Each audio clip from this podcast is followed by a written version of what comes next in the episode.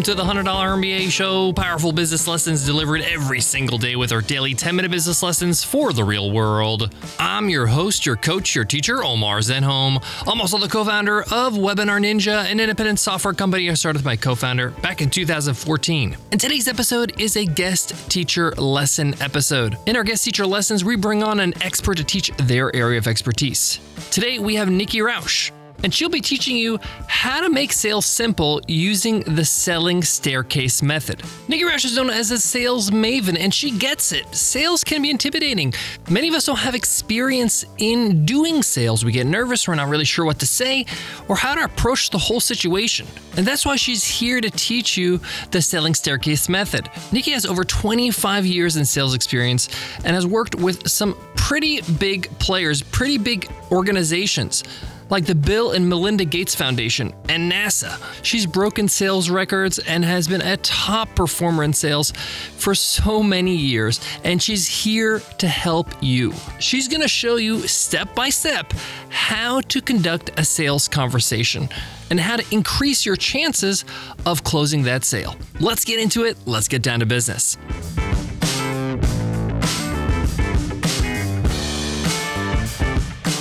You love the $100 MBA show because it's short and it's to the point. We get straight to the advice you came for so you can start applying it to your business. Well, what if business coaching was just like that? What if there was an online business coaching program that focused strictly on what you need to do and held you accountable? And that's it. No fluff, no busy work, just personal guidance from an experienced entrepreneur. That's Mission Control, my exclusive new coaching program.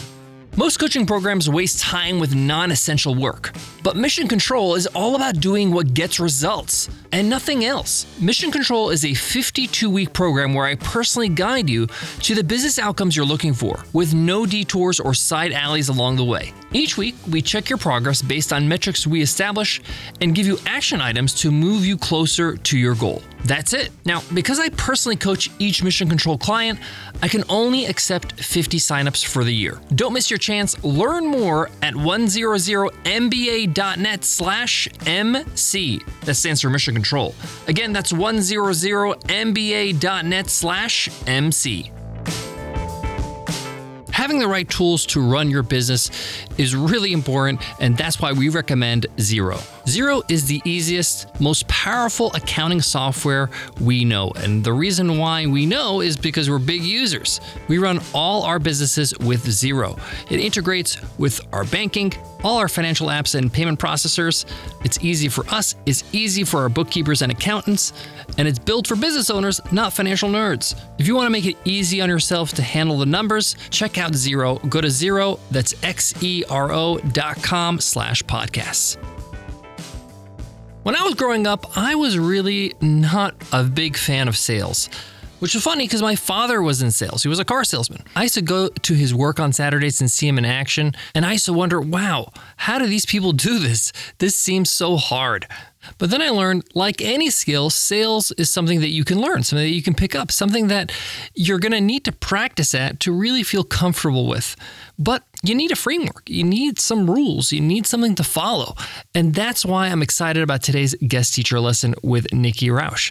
She's going to show you step by step how to have that sales conversation, whether that is in person or on a call or even on a webinar. So I'm going to pass it on to Nikki, but I'll be back to wrap up today's lesson and give my takeaways. But for now, take it away, Nikki. Welcome to Make Sales Simple using the Selling Staircase Framework. I am Nikki Rausch, and I'll be your trainer for the next few minutes, talking about how to really simplify sales for you. Now, I have crafted a signature framework for a sales conversation, and I call it the Selling Staircase. It's broken into five steps and the reason that it's broken into this structure of a staircase is for you to think about sales in your sales conversations is that it's your job to move somebody from one step to the next. Now, just like you wouldn't have somebody stand in front of a five step staircase and ask them to jump from the bottom step all the way to the top, you're going to just move or guide them one step at a time. So I'm going to go into each one of the steps in a little bit more detail, but I want you thinking about when you're in a sales conversation, ask yourself, what step am I on right now with this client? And what do I need to do to move them to the next step? Because the objective is to get all the way to the top. So that's where you exchange dollars for services. But what you don't want to do is try to skip over steps. When you skip steps in a sales conversation, you will oftentimes annoy or overwhelm your prospect, and you'll miss out on earning their business. Now, let's dive into the five steps of the selling staircase. I'm going to start with step one. And step one is what's known as the introduction. The objective of this step is to make a powerful first impression. So I would challenge you to think about who's your ideal client and think about your ideal client. Who would they look for? Who would they hire? How would the person have to show up that they would hire to perform whatever your service or buy whatever your product? What kind of person are they looking for? And are you showing up in the marketplace as their ideal person that they want to buy from? And if not, you need to make some changes to what you're doing. Super important that you make a powerful first impression so that you attract your ideal client. Now, once that happens, you move to step two in the sales conversation, which is create curiosity. This is the most misstep in the sales process. Most people don't ever even think about do I know how to create curiosity when I am talking to a prospect? Now, one of the easiest ways to create curiosity in a sales conversation is the way in which you answer questions. Can be a simple question, but you want to look for ways, opportunities to plant some seeds that would pique somebody's interest and make them want to know more. So, for instance, if somebody asked you right now, How's business? What are you going to say that could pique a little bit of curiosity and make them go, Oh, that's so interesting. So, for instance, right now, if somebody said to me, How's business, Nikki? I might say, Oh, it's really exciting. I'm just about to launch my next masterclass then it gives them an opportunity to go, Oh, what's your masterclass about? That starts a conversation. Super important. Now, based on my answer about the masterclass, they might think, Oh, or say, that's something that I might want to join. That then results in what's known as buying signals. When you're able to create curiosity in your sales conversations, often what happens next is somebody will give you a buying signal. Buying signals are verbal and nonverbal cues that people give that indicate interest. So when you get a buying signal, your job is to act on it. You're going to invite them to whatever the next logical step is. Now, I mentioned earlier when I was talking about you cannot skip steps in the sales conversation. The only exception to being able to skip steps in the sales conversation is if a client shows up and says to you, because you created some curiosity, I'm ready to buy. I don't want you to say, "Hey, slow your roll. You got to we got to go back to step 3." Go ahead and take that order as long as it's a good fit for you. But if they're not sure what to do next, your next logical step is to invite them to step three in the sell the selling staircase, which is the discovery step. This is where your job is to uncover what's the struggle, what's the need, what's the want from that client. And the way that you do this is by asking really smart questions. Now, when I say smart questions, smart questions are questions that plant seeds in the mind of the prospect that gets them thinking, ooh, these are good questions. These this person knows something or has something that I need. So, really important that you ask questions that lead people down the path to hiring you. Couple mistakes that people make in the discovery process. One is they ask all the questions that they only need the answers to once somebody hires them. That's a mistake. Your job is to just ask enough questions to identify Am I talking to an ideal client? Do I have a solution that would possibly meet their needs? And do I have enough information to lay out that solution for them and allow them to hire me? So, don't want to make that mistake. And the other mistake that people often make in the discovery process is they will ask a question, get the answer from the prospect, and then they'll go into sales mode. And then they'll ask another question, get the answer from the prospect, and then start selling something else. And then they'll do this over and over again. That's a huge mistake because one, it will overwhelm your prospect. And two, it'll take up too much time. Your discovery process should be clean. You're going to ask questions, you're going to get all the answers that you need in order to earn the person's business or at least establish whether or not you have a solution that's going to meet their need or solve their problem. Now, once you've done that well, you're going to move to step four in the process. By the way, I'm going to give you an example here in a minute of how to move a prospect from one step to the next. But let's say we've we've done a great done a great discovery. They're absolutely an ideal prospect for us. Now we're going to move to step 4 in the selling staircase, which is proposal. Now, that might sound really formal. I don't mean it to sound formal. It could just be you laying out an offer verbally to them of how to how to buy from you, what that next step is. Or it might actually entail a more formal proposal, and that's okay. Depending on your business, you do what you need to do to earn the person's business. But now here's the objective in step four in proposal your job is to stand in your place of credibility and authority and recommend what the person needs, not what you think they can afford. And there is a difference. Your job, I'm going to say this again, is to recommend what somebody needs, not what you think they can afford. So don't sell from somebody else's wallet. You recommend, based on their questions to the discovery, what is the right solution that's going to meet their need and you want to lay out a really clear offer, stand in your place of credibility, like I said, and make a recommendation. They're coming to you because you have something that they need. So don't just say, oh, well, I have 10 ways to work with me. What would you like?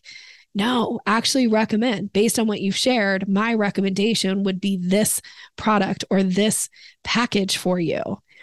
And then you're going to move to step, once you've laid out your proposal, your offer, you're going to move to step five. Step five goes really closely, it links really closely with step four. So you've laid out your proposal.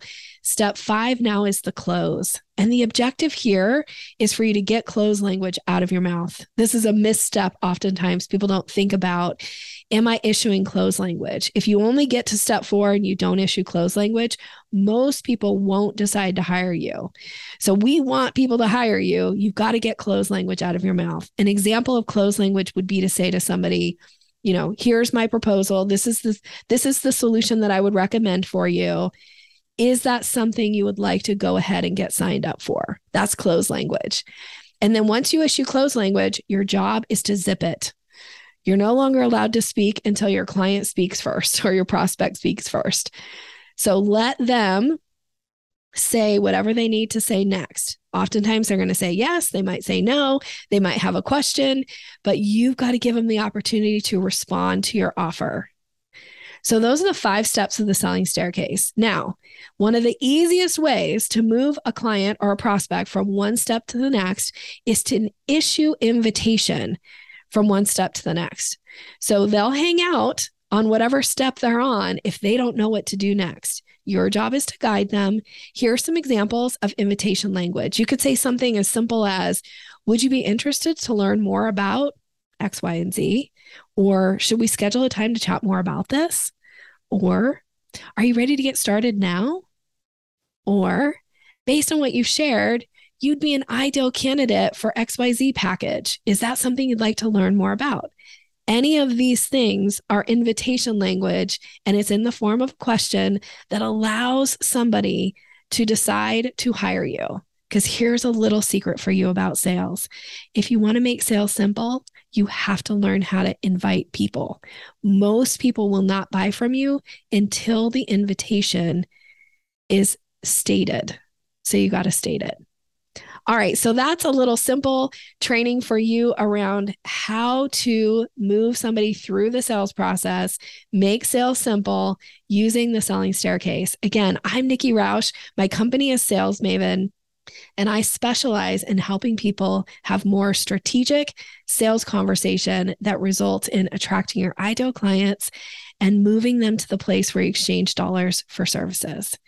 If you would like to learn more, you can check out my website and you can go to yoursalesmaven.com I'd love to hear from you. I wish you continued success in all of your sales conversations.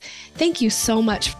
We all know the power of an email list and growing our email list, but managing it, automating our emails, making sure they actually get into the inbox, that's where ConvertKit comes in.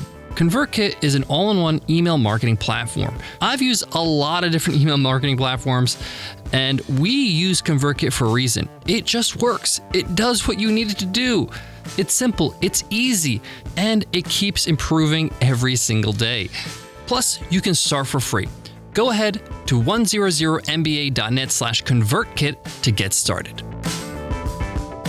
We also love WP Engine. We host all our websites on WP Engine, and it's for good reason. It's the best. It's super fast, it's secure, and their support team is out of this world. It's like having your own technicians on call 24 7. Most of the time, when I need something done and I get on chat, they don't tell me what to do, they just do it for me exactly what I want. If you're hosting a website, especially a WordPress website, check out WP Engine. And as a listener of the show, you can get 20% off. Just go to wpeng.in slash MBA and use code WPE20OFF. WP Engine, the best way to host your website.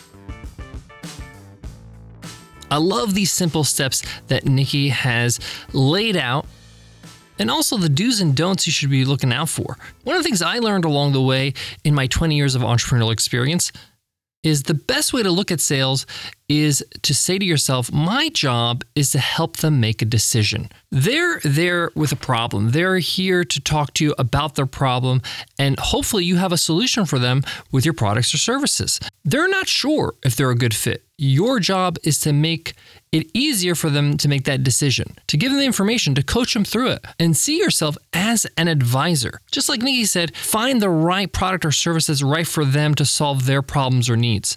Because at the end of the day, you want to build trust with this client because that won't be the last time they'll see you. It won't be the last time they buy from you. So you want to have a lifelong relationship with these people that you're talking to so that they continue to do business with you. Thanks so much for listening to the $100 MBA show. If you want to learn more from Nikki, go to yoursalesmaven.com and she's got a little goodie for you over at yoursalesmaven.com slash MBA. So go ahead and check it out. If you're listening to today's episode and you're like, okay, these are great tips. I really like what I'm hearing. I've learned a lot. Don't stop here. Apply what you just learned. Put it into action. Ask yourself, when is the next sales conversation I'm going to have? Look in your calendar make an appointment if you don't have one so that you can actually put these into action. Put it on a post it note so you can remind yourself when you're on the call, when you're having this conversation, to actually practice this because you need some reps for it to feel natural. If you love what you hear, hit subscribe, hit follow on your favorite podcast app so you don't miss a beat and you don't miss an episode. Also, by hitting subscribe or follow, you get access to over 2,000 business lessons in our archives. Before I go, I want to leave you with this. Here's something people don't talk about. You can't make anybody buy anything. You can't force them to do anything. But your job is to build a relationship and build that trust between you and your client so that when they are ready to buy and make that decision, they come to you and nowhere else because they trust you now. They know that you have their best interests in mind. Business is a long term game. Play the long game and you'll never lose. Thanks so much for listening, and I'll see you in tomorrow's episode. I'll see you then. Take care.